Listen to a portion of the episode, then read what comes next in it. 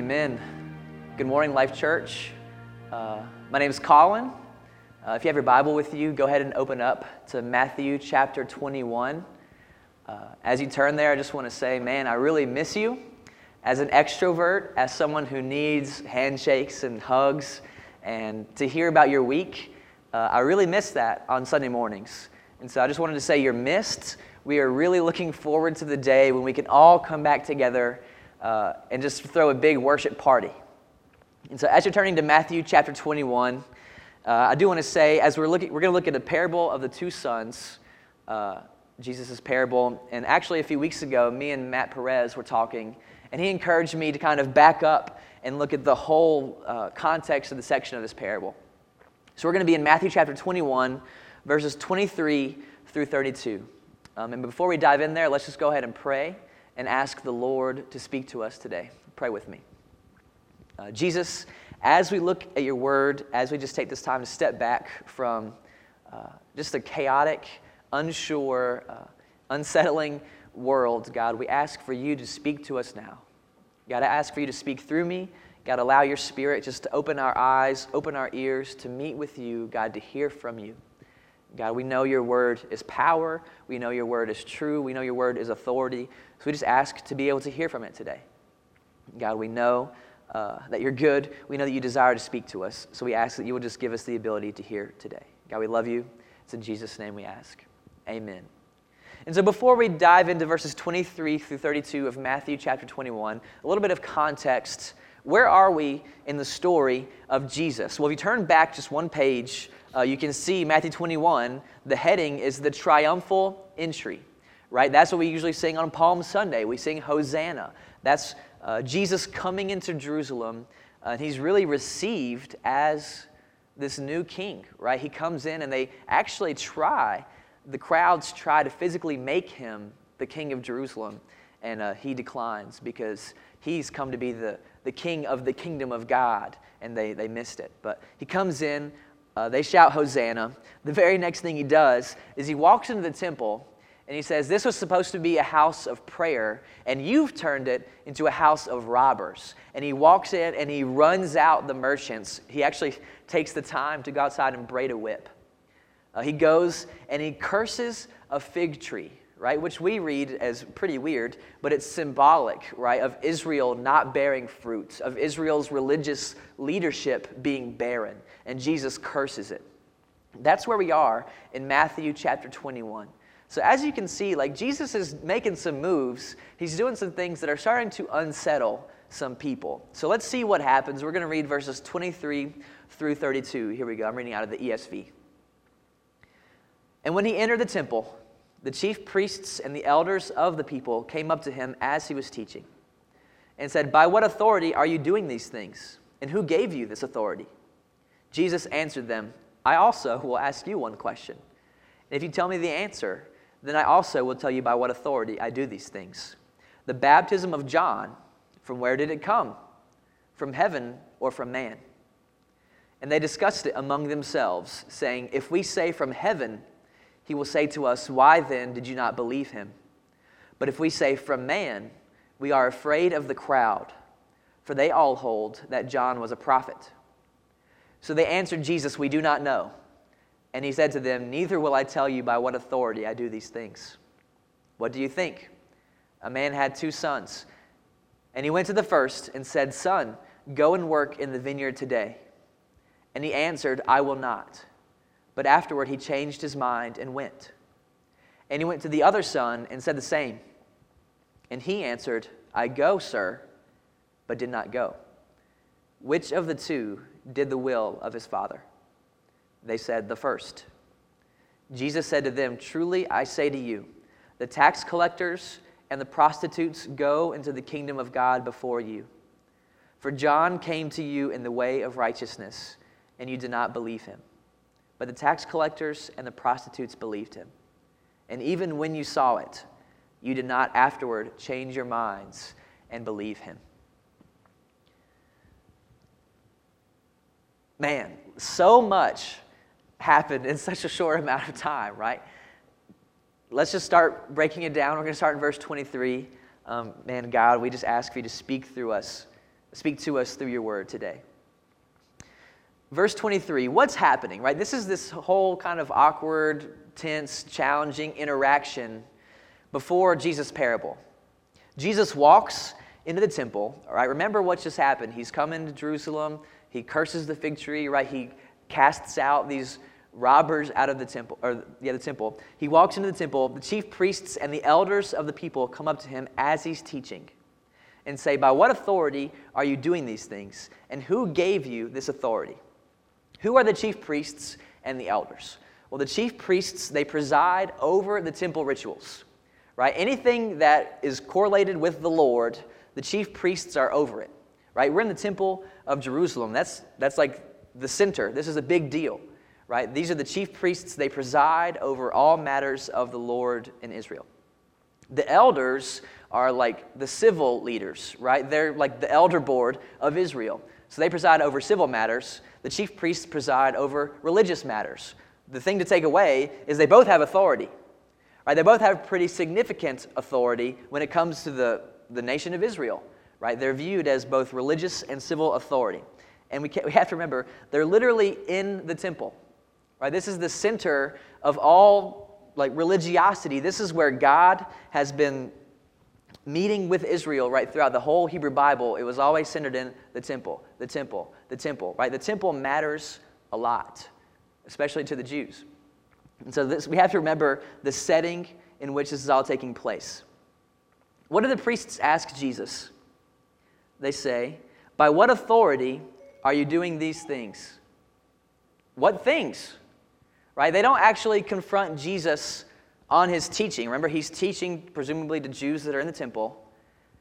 He doesn't say, they don't come to him and ask, Why are you teaching these things? They say, By what authority are you doing these things? Well, what things? Well, he came into Jerusalem and they received him as a king, right? He cast people out of the temple. Jesus walked into the temple like he belonged there. They didn't know who this Jesus guy was. They know he's claiming to be from God. He's claiming to be a prophet or something. These people treat him like he's a prophet. Right? There's all these rumors of who Jesus is. He's healing people, he's casting out demons, he's healing the sick. He's talking about this kingdom of God that's coming. And now he walks into the temple like he belongs there.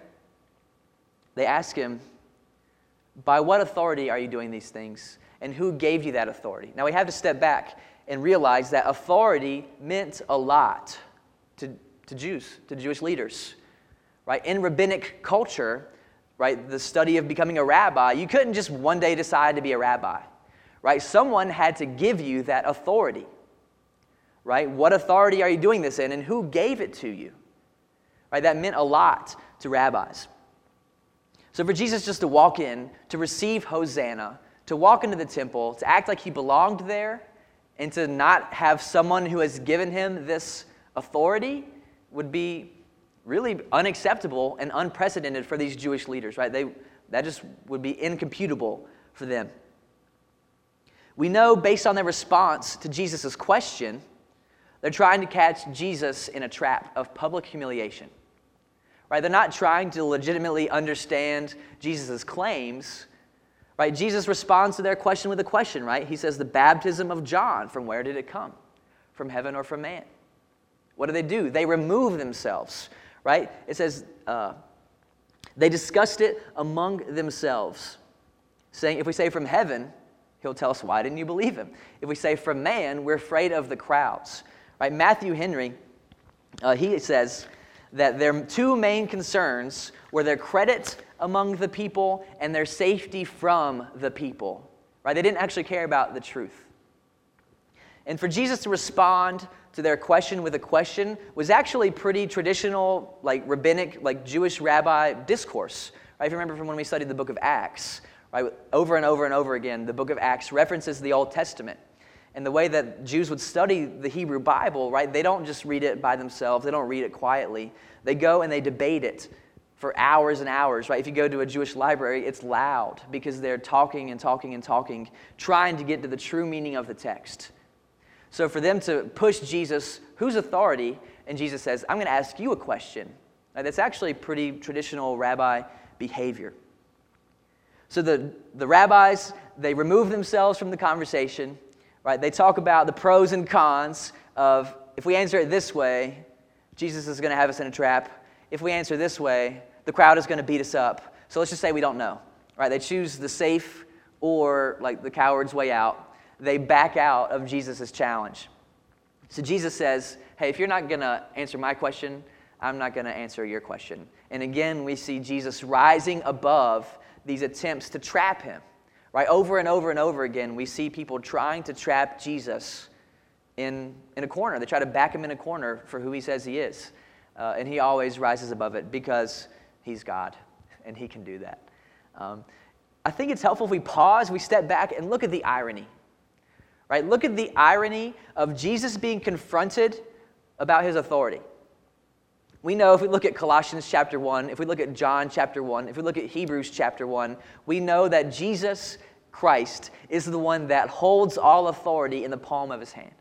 Right? He was there at creation. He, he was there with God in creation. Right? We know that Jesus, uh, Colossians tells us he holds all things together. Hebrews tells us he is like the literal image of God, the exact representation of God. And he's here in the flesh in the temple, right, which is the symbol of God's correlation with man throughout all of history. And these Jewish leaders come up to Jesus and say, Who gave you the right to be here? Who, who gave you authority to do the things you're doing? And he says, I'm not going to answer that question.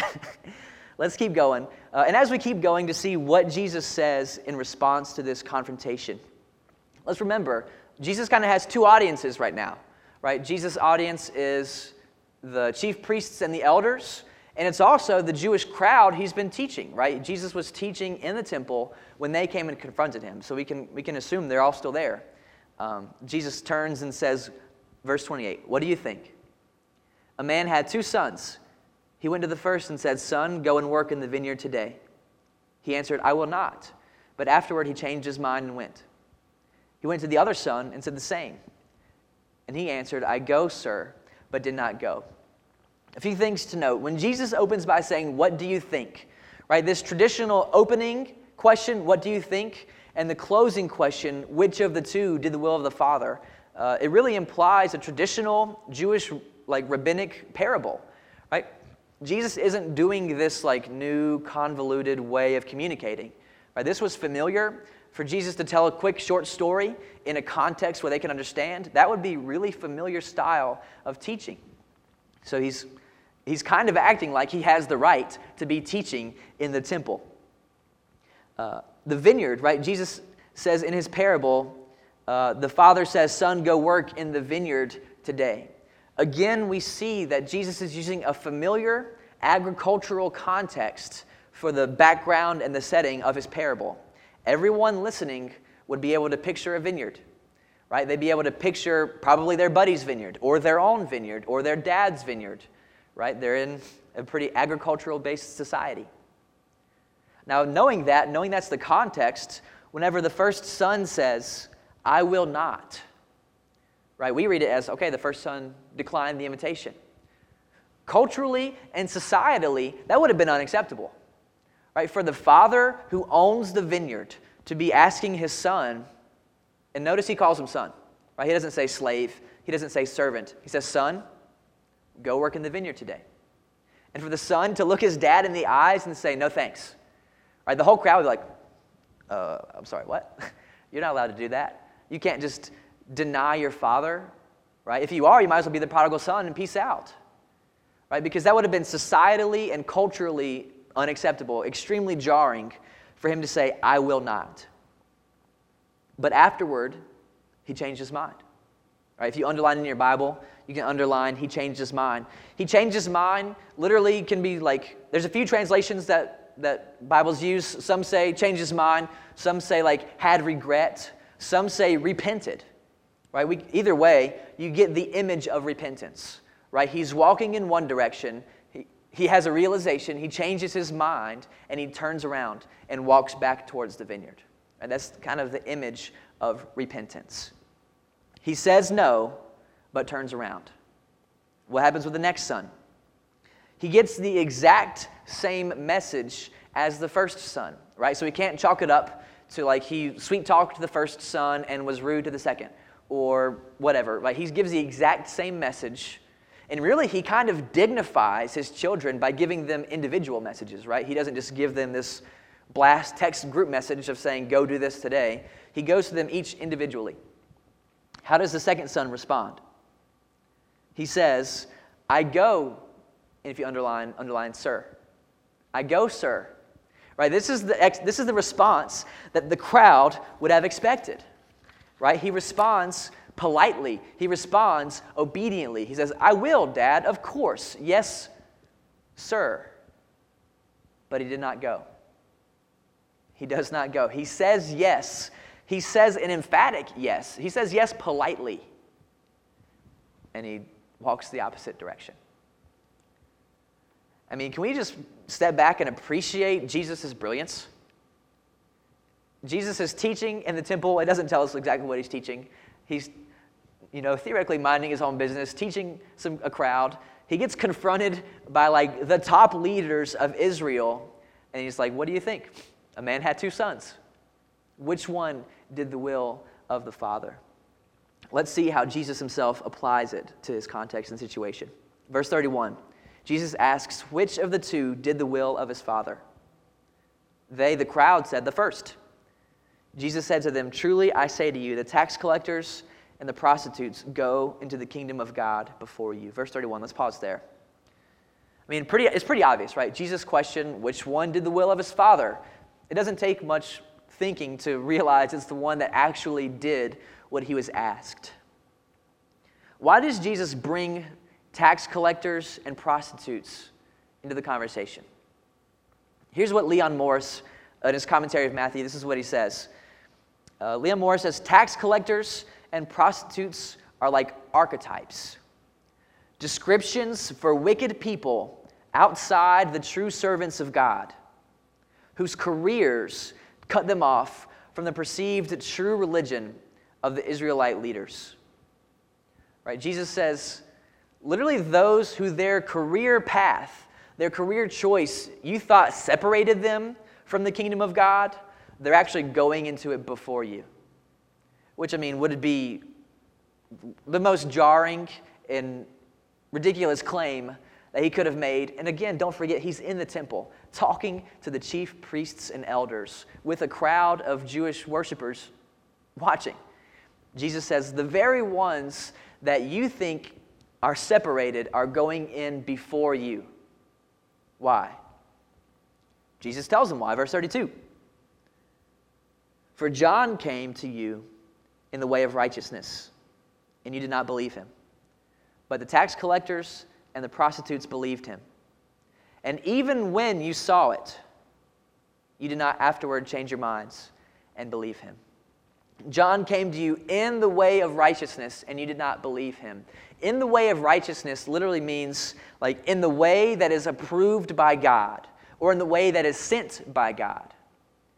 Right? And, and the, the chief priests and elders know this, right? They know that all, I mean, the Bible tells us that a lot of Judea, a lot of Israel went to John and repented and believed his message that he was like preparing the way for the Messiah. And if they would have made the connection, right? If you look at the Hebrew Bible, if you look at the prophets, when they came, right, how many of them were either coming from the wilderness or had a significant wilderness experience? Right? They came and they proclaimed a gospel of repentance. Turn from your sin, turn back to God. The way that you're going is leading towards death. God is calling you back to Himself, right? That's prophet after prophet after prophet. So John truly came in the way of the ancient Jewish prophets, and much of Israel responded. But Israel's leadership chose to turn its back on that message. What does Jesus say? You didn't believe him. The tax collectors and prostitutes believed him. Even when you saw it, you did not afterward change your minds and believe him. Saw what? Right? I had to circle that and ask myself the question what did they see and not respond to? The power of God making breakthroughs in the lives of those who were cast, they thought were cast far off. Right? When you see the tax collector repent and start giving people's money back and following Jesus and living a lifestyle dedicated to the kingdom of God. When you see the prostitutes stop living in prostitution and they're following this guy named Jesus, they go and get baptized by this guy named John. They're living a kingdom lifestyle. When you see repentance after repentance, after kingdom breakthrough after kingdom breakthrough, after people turning to God, and the Jewish leaders like, not real. Nope, it didn't come from us. He's not the Messiah. And we see over and over and over again when they are presented, when they are confronted by the reality that Jesus is this long promised, foreshadowed, prophesied Messiah, they choose to withdraw and they choose to get angry and they choose to get bitter and ultimately they plan his murder. They uh, continually choose to be right over repenting. They continually choose to stay firm in their mindset and to stay firm in how they've always viewed things instead of repenting and turning and realizing Jesus is the Messiah, that he is who he claims to be, that he has the right to walk into the temple. As he said, it's his father's house. At the core of this parable, Jesus is calling the Israelite leaders on their hypocrisy, claiming to be a people that live for and serve God, yet being the very ones who rejected God and rejected God in the flesh as the Son, as the Messiah, who they had spent their whole lives studying. Jesus is calling them on their hypocrisy. And that actually sets up the context for the next few parables that we're going to be studying right? Jesus is in the same environment, the same setting. And you'll see in Matthew, um, spoiler alert, Matthew chapter 21, verse 45. When the chief priests and Pharisees heard his parables, they perceived he was speaking about them. when they heard what he was saying, they realized he was talking about them.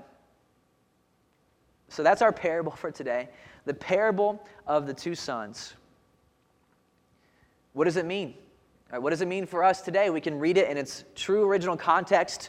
We say, yeah, Jesus really got those religious leaders. He really showed them what's for lunch. And we would completely miss Jesus' point of teaching in parables. Right? When Jesus talks in parables, he always presents us with characters, with a story, right? And inevitably, we are forced to reconcile those characters and that story in our very lives. Right? So we have to read this, and hopefully, we're spurred to ask a few questions. The first question which son am I? Right? When I hear this story, which, which one am I? Am I the son who with my mouth said, No, no, God, I won't do what you want? I won't go do what you've asked me to do. I won't believe this. I won't do that. But as you were walking away, did something change? Did the Spirit start to work on your heart? Did you realize the beauty, the call, the power of the gospel? Did you realize that while you were still in sin, Christ died for you? And turn and walk back towards God not of your own doing, right? None of us would say that it's because we were smart enough or because we were religious enough or even because we prayed enough, right? Because God came after us, right? Have you turned? Are you the son that has repented? Or, this is what Charles Spurgeon says of the second son. The second son said, I go, sir, but he went not. These people do not go. They talk of repenting, but they do not repent. They speak of believing, but they never believe. They think of submitting to God, but they have not submitted themselves to Him yet. They say it is time to break up the uncultivated ground and sought the Lord, but they do not seek Him. It all ends in mere promise And we just have to ask that question of ourselves today when we are confronted by the reality of this parable is have I repented? Have I turned from following myself as God, from following myself as Messiah, and turned and truly seen Christ, and truly seen God as who He is, and seen myself as who I am? Or am I still walking in the same direction? Saying with my mouth, I love you, God. You're great, God. I believe in Jesus. He was a great guy. And are you saying those things as you're continually walking away from the kingdom of God? And I think there's a religious warning in this parable. Right? For most of us, right, we think we live pretty good lives. We go to church, we're involved in church. I give I give 11%. And if our life doesn't cause some big scandal, right, we don't, you know, go to prison or we don't murder anyone or we don't commit adultery, then we think, I'm pretty good. I'm pretty good, right? I know who Jesus is. He's cool. He's the Son of God. And there is the danger of religion that Jesus is calling out in this parable. That with our mouths we will say yes. With our mouths we will say, Jesus is cool and our lives will walk the complete opposite direction of anything Jesus has called us to, the kingdom of God that He died to usher in. Right? The very idea of Jesus laying His life down to offer you life, we walk away from it. There's a real danger in religion that Jesus is addressing this parable. But on the flip side, how do we not hear this as a morality based, works based parable, right? Jesus says, hey, the one that did it did the will of his Father.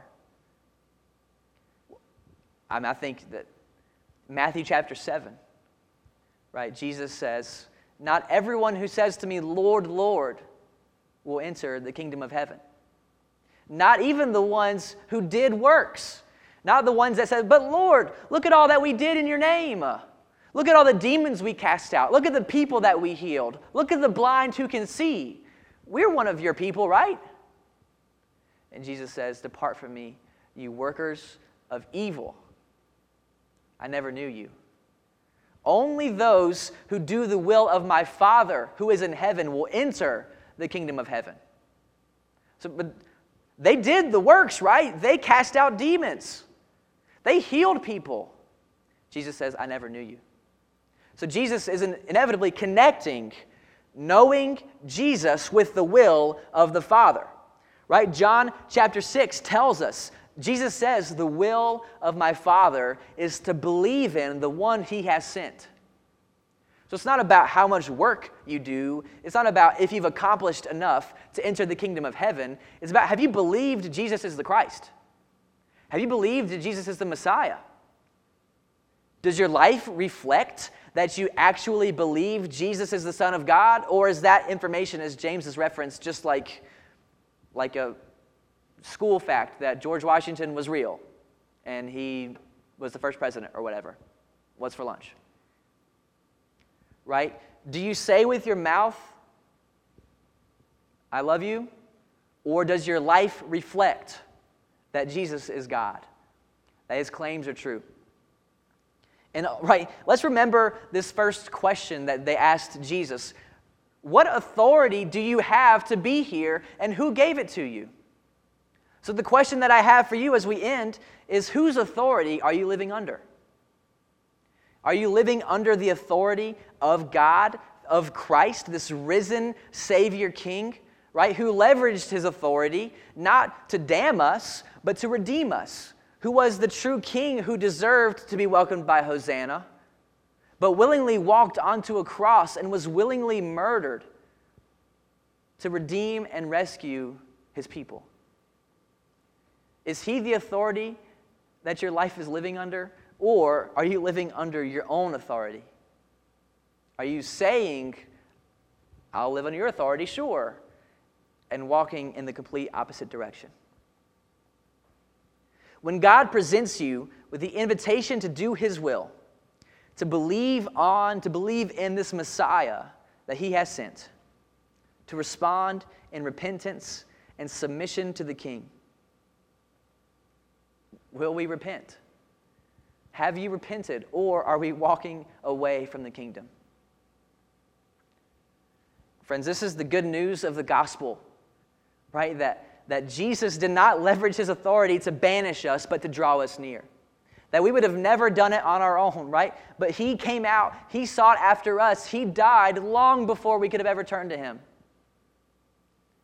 The simple question is Are you living as if He is the true King, or are you sitting on the throne of your heart? Let's pray. Jesus, help us to realize that you are the true King, that you are deserving of all honor, of all praise, of all glory forever.